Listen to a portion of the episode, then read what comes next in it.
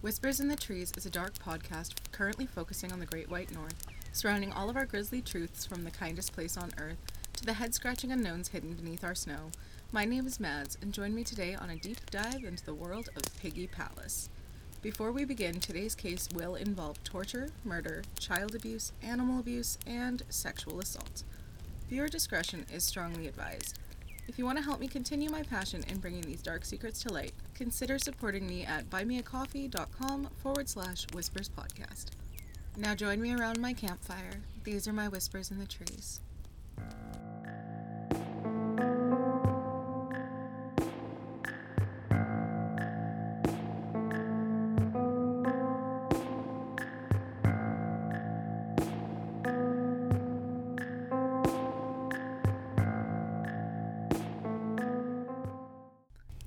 Woman's body beaten beyond recognition.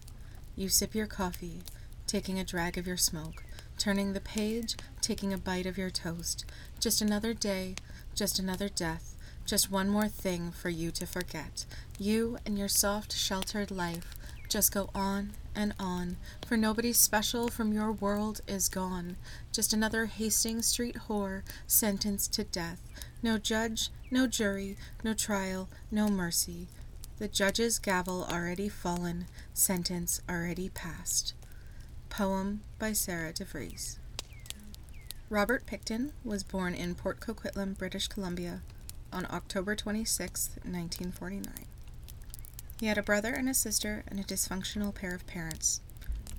There really isn't a lot known about his early life, but from what I can gather, it wasn't the greatest. According to people that knew the family, Robert's father wasn't really involved in his kids' lives, and his mom was a workaholic who focused on running the family pig farm. She would have her kids work long days on that very farm, skipping school to make time for this. Robert would later recall how when he wanted to get away from people, he would go into the slaughterhouse, find a hollowed out pig carcass, to climb inside and hide. This is the life that he was growing up in. There's not a lot known, but these are the tales we hear. Former classmates would recall how young Robert was known to be slow in school, coming in stinking of body odor and manure. Something I would imagine was from working on the farm constantly and from allegedly climbing into pig carcasses. I can't imagine you would smell very good after that. Robert would also recall how his father had given him a calf to raise as a child. He loved this little calf and he raised it. Allegedly, he bottle fed it and raised it from very young, but as a punishment, while Robert was at school, his father butchered and slaughtered it, and when Robert came home, he was called into the barn to see what his father had done. Robert never had a girlfriend, and his hygiene was again stuff of Poco legend, causing kids to call him names like Piggy. So far, not a great upbringing. When his friends later in life would ask him to shower because he had become unbearable to be around, he would often explain that his mother would force him to only bathe, and it caused a deep rooted fear of showers, so he would have to use the tub. He was a tall man, he was like six feet tall, so it was hard for him to find a tub that fit him. I also think, as strange as it sounds, the smells were a comforting thing for him. This was a kid raised in pig slaughter and hard work. He knew blood, sweat, and tears growing up. This was a kid who hid in pig carcasses to hide, and that was his comfort place. I'm sure his BO and own stink probably just smelled like home and comfort. Not what we would understand, but I'm sure it was what he understood. Something that really tells what kind of environment these kids were raised in would be the tale of when Robert's older brother turned 16. The boy was driving his car with his brand new license and he hit a kid that he didn't see. He raced home to his mom. It's unclear if he hopped in his car and drove home or if he ran home, but either way, he went home, came back with his mom, and his mom looked at the kid who was still breathing and helped Robert's brother chuck him in a ditch.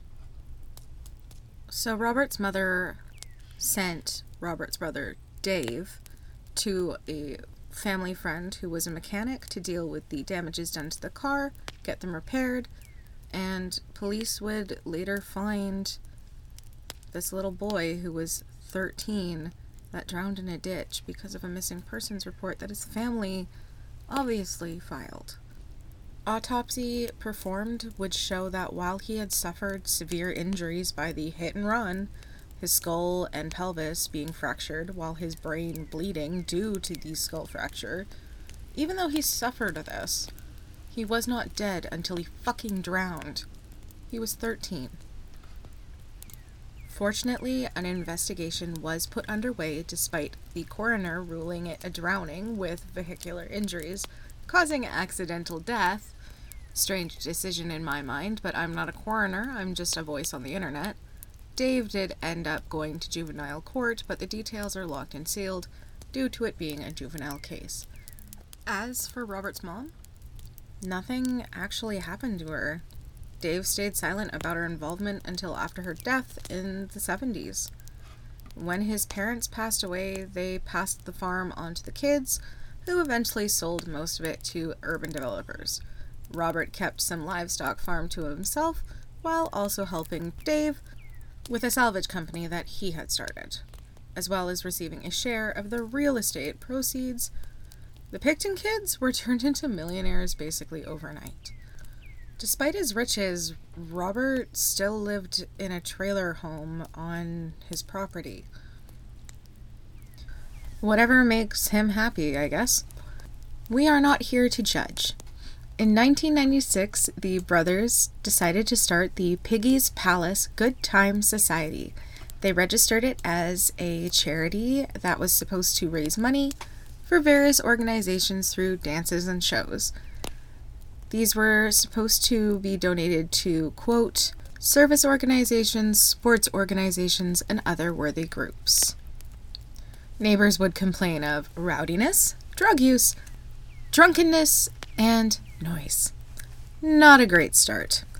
Bikers and sex trade workers from Vancouver's downtown east side were in frequent attendance, and the parties were usually 1,700 people strong. They were just drug and sex parties, really, and Robert would roast up a pig from his farm to serve, guests later recounting how they would back away slowly as he tore the pigs apart with his bare hands. Delicious. These parties were often held in a converted slaughterhouse on the property. So basically, these guys were holding raves and orgies under the guise of charity work. Awesome whatever floats your boat until you get to this point. So these parties were often filled with people from Vancouver's downtown east side. This is an area known for its open drug use, prostitution, poverty, and in turn, homelessness. In the 90s, 80% of the girls and women in the sex trade came from just outside Vancouver, and they would kind of huddle in this area. Acts against these women were violent, including kidnapping, forced confinement, beatings, and robberies that would just go unreported because these girls and women didn't trust the police for reasons we're going to discuss in this podcast. This was an ideal hunting ground for Robert. There was a 10 block stretch that he would cruise down called the Low Track, offering his victims drugs and money in exchange for sex. If you guys also heard my podcast on the Highway of Tears, it's also thought that he was linked to this as well. When he had a victim secured, the two would return to the farm for his horrors to begin. A friend and roommate of his, Glenn Bellwood, would testify in court against Robert. According to him, he would bring the victim to his bedroom, handcuff the girl to the bed on her stomach and have sex with her. I would rather say that he pretty much raped her, even though this was a sex worker. This is rape. This is forcible, confined sex, where the girl could not have said no. This is rape. When he was done, he would soothe the girl, petting her hair, telling her it would be okay. He was done with her. While Robert had been telling this to Glenn, he had acted it out. After he had soothed his victim to his liking, he would reach under his bed for a belt or piano wire and strangle the victim to death. When the victim was dead, he would carry the body outside of the trailer to the barn where he would string it up, gut, and bleed them like he would a pig for slaughter. Apparently, Robert had made a special comment about how much a person bleeds, how mu- he could not believe how much blood comes out of a person. When he was done with the slaughter and butcher of the women, he would feed them to his pigs, and what the pigs didn't eat, he would jar up and take to the Vancouver rendering plant. The rendering plant would take this raw material mixed with the pork material from the farm and make bone meal, fat meal, tallow, and grease that would later be turned into lipstick base, soap, paint, perfume, and base for animal feeds. Because that doesn't make your skin crawl to think about. Scott Chubb, former friend of Robert's, also testified against him in court. He said that Robert had told him that the best way to kill a heroin addict was by, quote, injecting them with washer fluid. So he would feed the women to pigs and then feed the pigs to people? Does this count as a weird secondhand cannibalism? It's also alleged he would grind up some of the pork and human meat from his victims together to sell to the public. This was never proven, so it's only alleged. Alleged. And while it still may be just an unproven story, I'm sure many people in the lower mainland were throwing up their dinners that day. Lynn Ellingsen was a woman who was dependent on Robert for a place to stay and for a cocaine supply in 1999. She worked on the farm in return for these things. She went into the barn to do some of the coke that he had given her and accidentally caught him doing these things to a victim she couldn't identify. The woman had been hanging by chains from the rafters, and on a table beside her was blood and black hair. Lynn tried to only stare at her feet, later recalling that the woman had been wearing red toenail polish. When Robert caught her outside the door of the slaughterhouse, he grabbed her, pulling her inside, and made her look at what he had done, telling her if she said anything, he would end her life and she would end up the same way. He then sent her in a taxi to go get drugs, and she never returned to the farm. Police informant would tell her story to the authorities after she told him, but she would take her statement back out of fear. She would later become a witness at Robert's trial in 2007, eight years after the event. So, the Vancouver Police Department had a missing women task force originally started in 1978. They did not join up with the RCMP until 2001 to begin compiling a list of missing women for this particular case. The earliest known victim, not including the victims Robert confessed to that were unable to actually be connected, was Diana Melnick.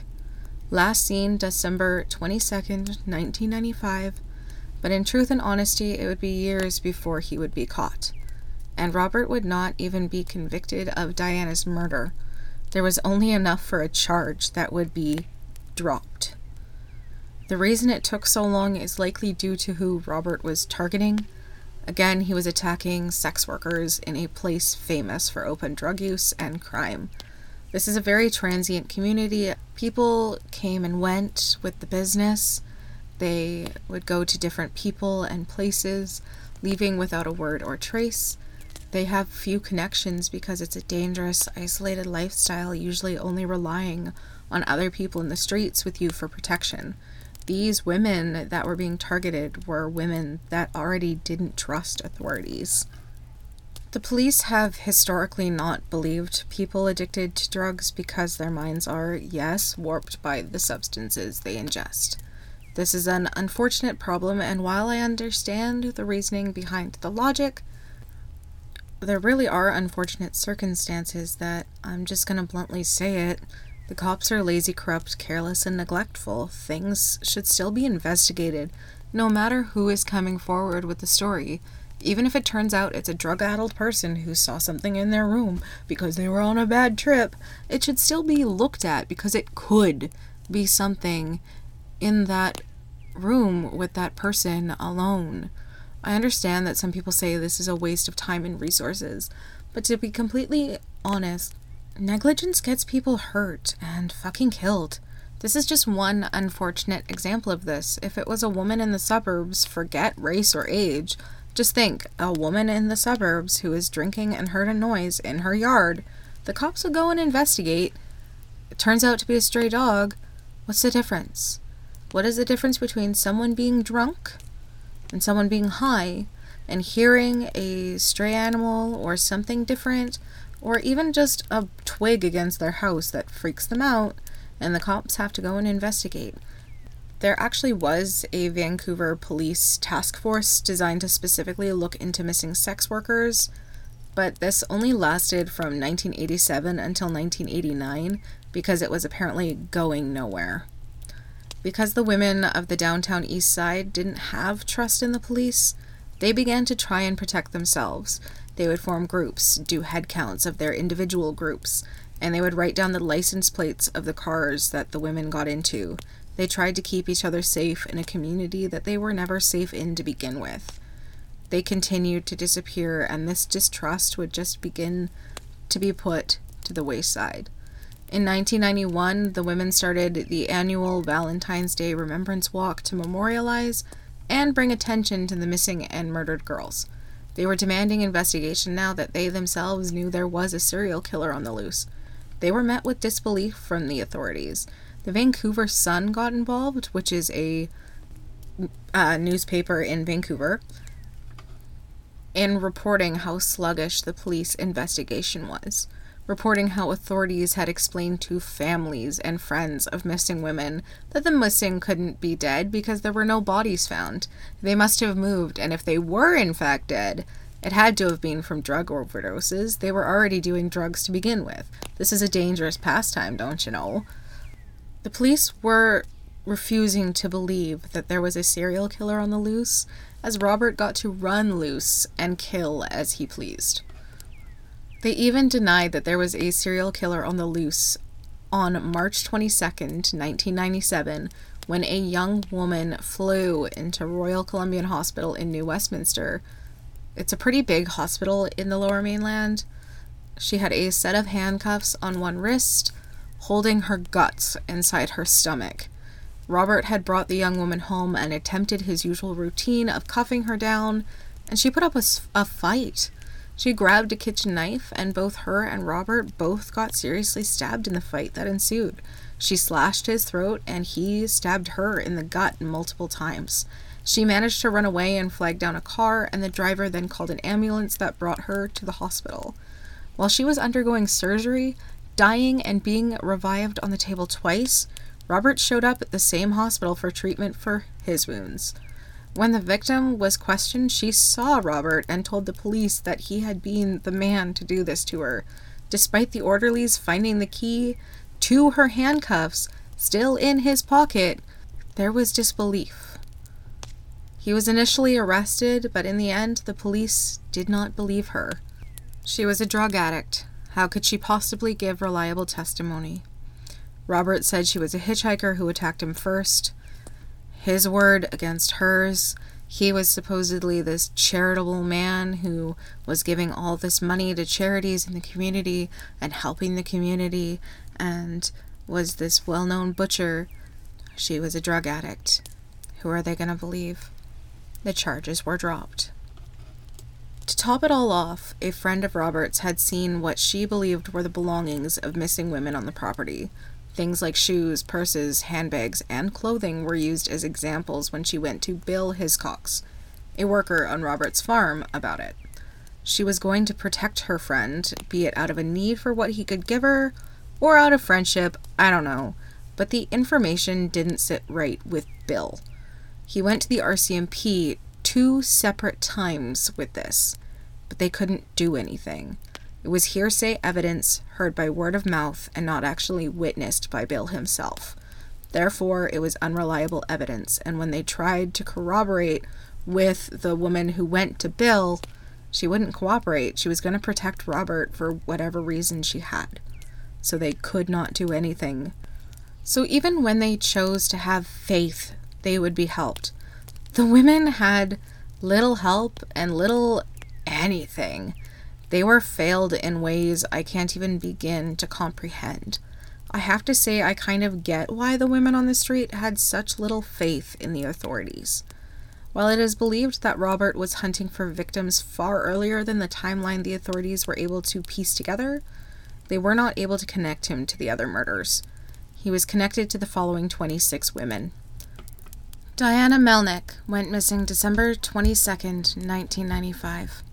Kara Louise Ellis, also known on the streets as Nikki Trimble, was 25 when she was last seen in 1996. She was reported missing in October of 2002. Tanya Holyk was 23 when last seen in October 1996. Andrea Faye Borhaven was 27 when she was last seen in March 1997. Helen Mae Hallmark, last seen August 1997. Marnie Lee Frey was an outgoing, compassionate woman who loved animals and a loving mother. A carefree girl who loved the simple things in life, her father remarked that he would never know what she would be wearing when she got home from school. She would give people who needed them the clothes off of her back. She was last seen also in August of 1997. Sherry Irving was 24 when she was last seen in 1997. She is quoted by an old high school friend as a good person, very generous and fun, who unfortunately found the wrong path. Cynthia Feliks, last seen in December 1997. Cindy's stepmother says that she was a high spirited little girl who was no trouble at all until she was 16 and decided to meet her biological father. See, her mother and her father had given her up when she was very young, and that's why she had a stepmother. She just had a stepmother and a stepfather. That's what they were calling themselves. So at 16, Cynthia decided to go meet her biological father. She found him in a trailer park, and he would tell her the only way he would get to know her is by having sex with her. This turned her down a very hard path of drugs, starting with beer, turning to marijuana, turning to other hard drugs found on the streets. Kerry Koski was between 38 and 39 when she was last seen in January of 1998. She was a mother and had a bad string of relationships one who would physically abuse her, one who would then commit suicide, and one who would end up giving her her heroin to cope with her pain. Her sister described her as a kind and generous woman, always willing to help people. She would give you the shirt off of her back if you needed it. She didn't have a mean bone in her body. She had promised her sister she would come clean of all of her drug habits. Jane Doe's charges would be lifted as Robert refused to enter a plea, and there were already so many other charges they believed that there was no point in tacking on one more. Inga Monique Hall was 46 when last seen in February 1998. She was born in Germany and had two daughters and two grandchildren. Sarah DeVries, last seen April 1998. If her name sounds familiar suddenly, she wrote the poem I read at the beginning of the podcast. It was taken from her journal during investigations. She had a beautiful mind amidst her own chaos. Her sister Maggie wrote a book about Sarah called Missing Sarah, painting her as a bright, funny, charismatic, and sensitive woman trapped in this downward spiral of her own self loathing, prostitution, drugs, and violence. It's an award winning novel if you want to go check it out. Angela Rebecca Jardine was last seen November 20th, 1998. She was a young woman who was intellectually disabled, said to only have the intellect of an 11 year old. I can only imagine how she was feeling these atrocities. Uh, I would imagine it was on a level that the other victims did not feel. Ugh, I can only imagine. Jennifer Lynn Furminger, last seen in 1999. She is described as a beloved friend and someone who had a loving home. She was adopted into a non native home as a toddler, and as the only native person in the home, she struggled with her self identity. She was an artist, and because of her own inner turmoil, she had a cocaine habit that would lead to prostitution. Georgina Faith Papin was last seen in 1999. She's remembered as a caring mother, friend, and sister.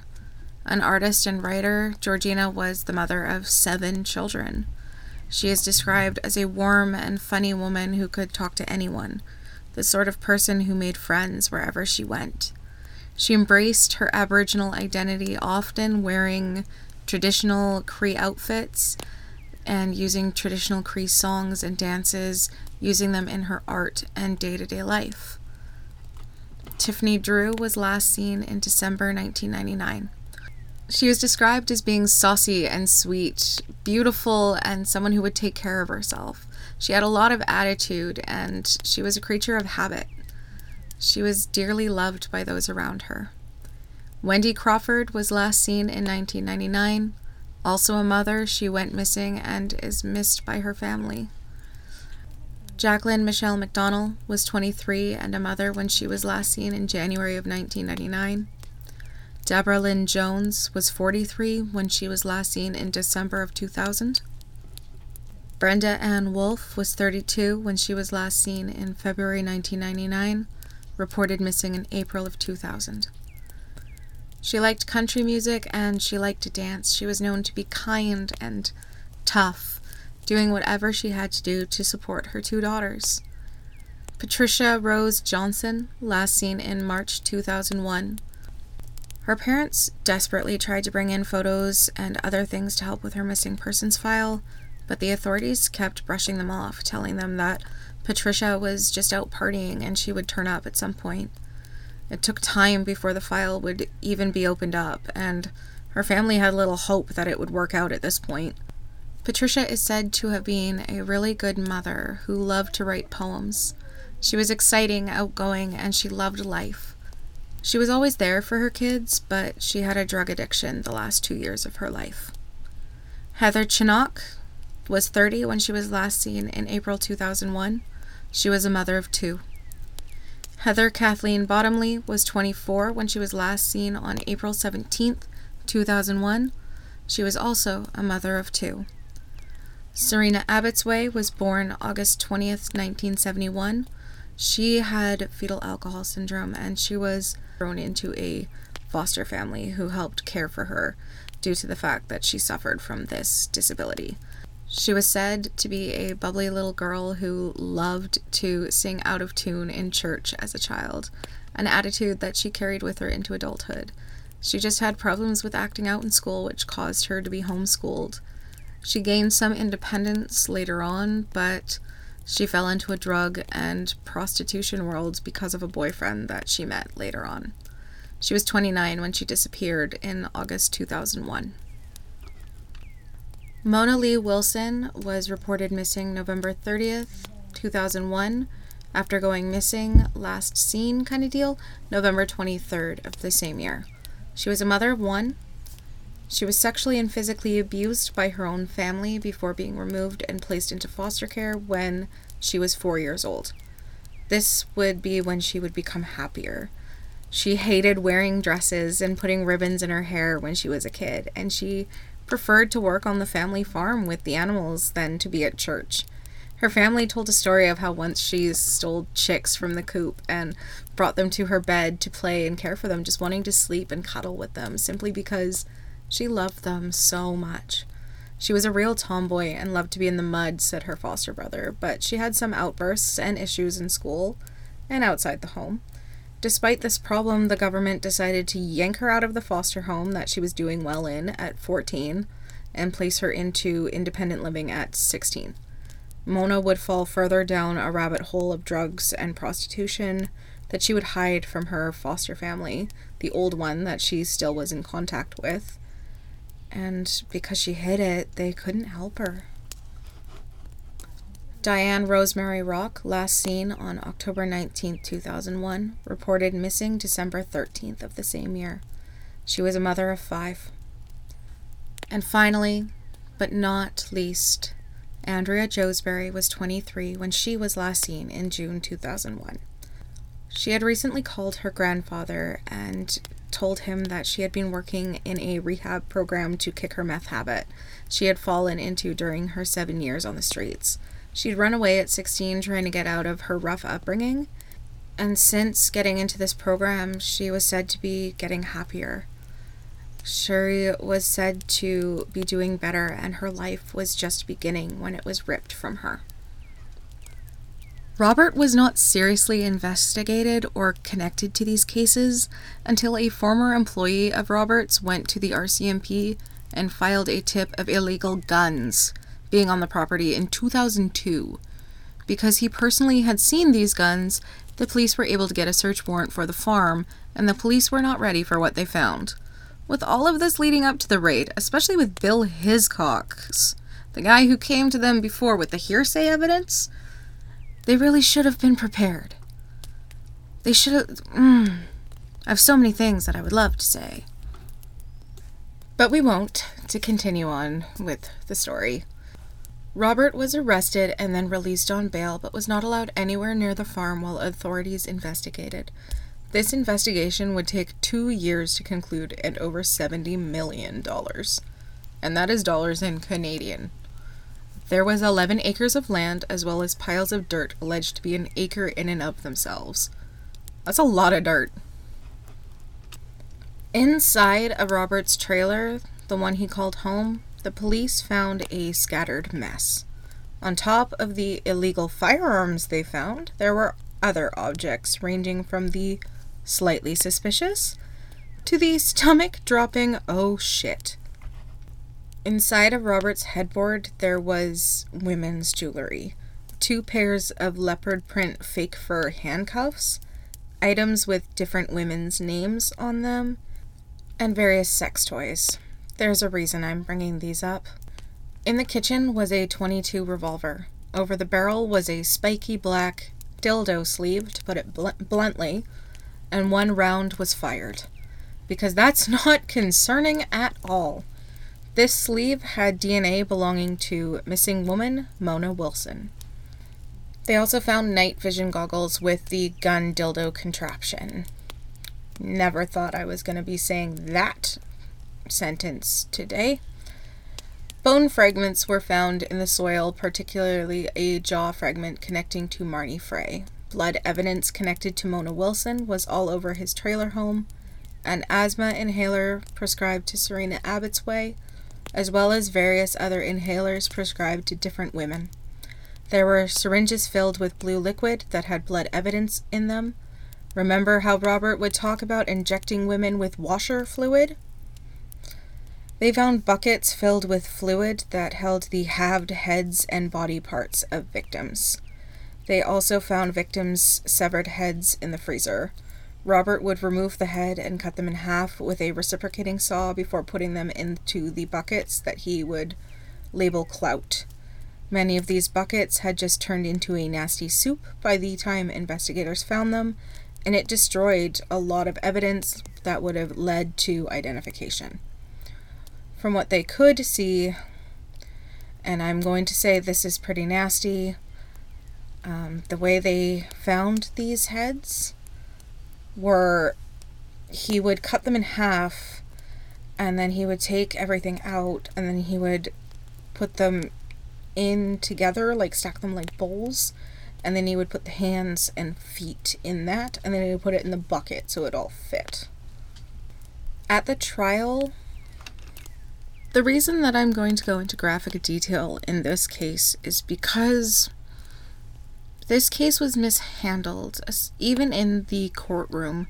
The victims' families were made to sit through the evidence being put forward, everything being put forward, and they had no warning of what what they were about to listen to and see.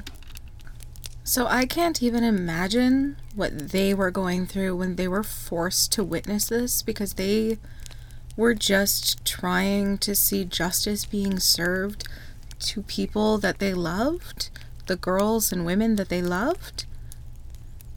As they faced down the man that did this to them, they were forced to look at photographs and forced to look at things and listen to the coroners and pathologists and expert witnesses explain what had happened.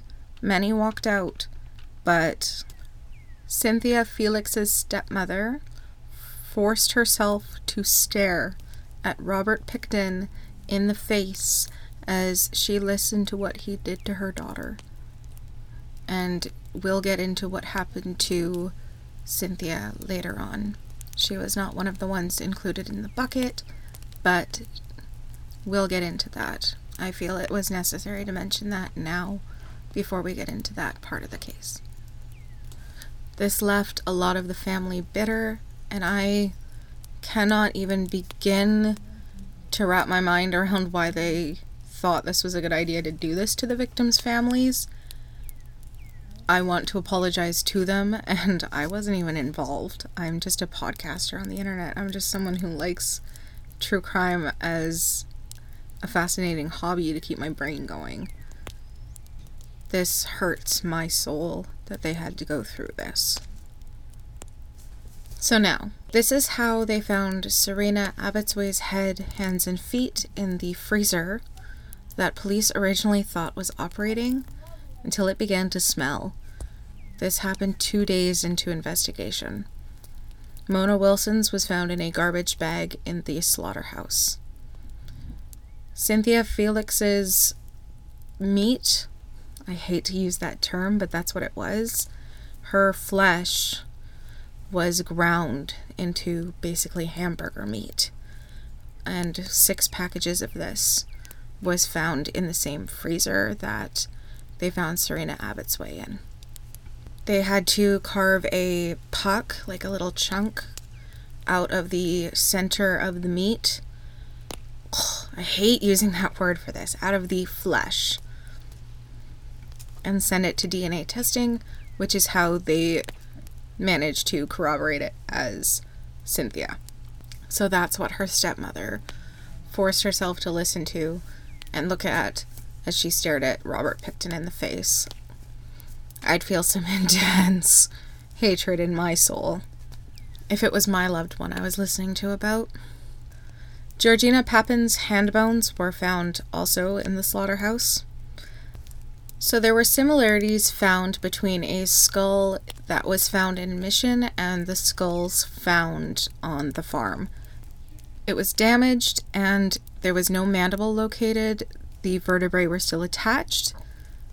It was believed to have been bisected the exact same way as the ones on the farm with a reciprocating saw. This skull was found just off of Highway 7 in a swamp, which is why I said earlier there is evidence pointing towards the possibility that he could have been involved in the Highway of Tears murders.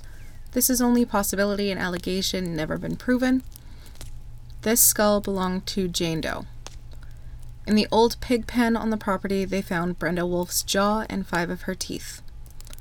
They ended up finding the remains or DNA of 33 women on the farm, only being able to connect it to 26 names before the trial. But while awaiting trial, Robert was put in a cell with an undercover agent. Robert claimed that he had been getting quote unquote sloppy at the end, and that was why he had gotten caught.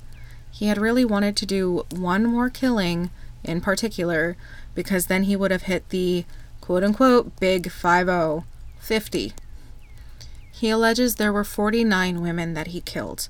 Despite facing that this was not a fellow inmate but an undercover officer, he still pled not guilty to his crimes. In December of 2007, he was finally convicted of only six counts of second degree murder. He was convicted for the murders of Georgina Papin, Brenda Wolfe, Sereena Abotsway, Mona Williams, Marnie Frey, and Andrea Joesbury. He was sentenced to life in prison without the possibility of parole for 25 years. Since then, he has written a book, Cue My Eye Roll, that was smuggled out of prison and published, as well as someone coming forward claiming to have received letters from Robert. These letters were never verified to be real, and this man claims he never kept the original copies, so I think it's safe to say he did this for attention. The 26 women I named are the ones that were able to be identified and connected. Since then, there has also been evidence connecting him to Mary Ann Clark, aka Nancy Greek, who disappeared in August 1991 from downtown Victoria. Yvonne Marie Boen, sometimes using the last name England, when last seen on March 16, 2001. She was reported missing on March 21, 2001. Dawn Teresa Crey, reported missing in December 2000 and possibly up to 20 more unidentified women. The Vancouver Police Department issued an apology to the friends, families, and victims affected by Robert. They said that they wished that they had caught him quicker and they wished that they had done more. There was public outcry for inquiry into the department. This inquiry would happen in 2010, and it would lead to a list of failures being released to the public called Forsaken in 2012. There were allegations stating that the police department didn't take their time with this case seriously. Some officers possibly watching pornography, sexually harassing other officers, and quote unquote using the terms hooker and whores for the victims of this case. These are only allegations. Again, they have not been proven but I think it's safe to say that with the way this has been treated, I wouldn't be surprised with these officers in specific. In Forsaken, they made 63 recommendations to improve. These recommendations were things like starting the Greater Vancouver Police Force so that communication and cooperation between authorities would flow easier, more funding for emergency shelters for women in the sex trade, and more help for children of these women. They did not create another regional police force, but they did make a missing persons task force a permanent part of the department. Now, investigations are required to begin without delay, and case files are kept open until the person is found. Robert won't be eligible for parole until 2032, but even then, I can almost guarantee it won't be happening. He claims he has been bullied in prison despite spending his time in the lower mainland penitentiary in solitary. Because of this, he was moved to a Quebec prison in 2018. Since then, I haven't been able to dig anything up on him. If anyone out there possibly knows anything about the unidentified cases or the missing women that I possibly named in this case that were not actually charged of Pickton, if you know anything about the cases, please visit bccrimestoppers.com or call 1 800 222 8477. You can leave an anonymous tip at either of these at 24 7, 365 a year. Let's work together to help these victims and their families. Even though it's believed that they were connected to Pickton and it's really, really thought and they have strong evidence, you never know. Again, it's bccrimestoppers.com or call 1 800 222 8477. If you or anyone else are suffering from violence, please reach out for help at your local helplines. You can find your province specific ones at www.dawncanada.net forward slash issues forward slash crisis dash hotlines forward slash. This is a really great directory that's listed by province. It's got all of the abuse helplines that you could possibly need. You just got to scroll through, find your province, find the abuse helpline you need in that province, and it's it'll send you right there.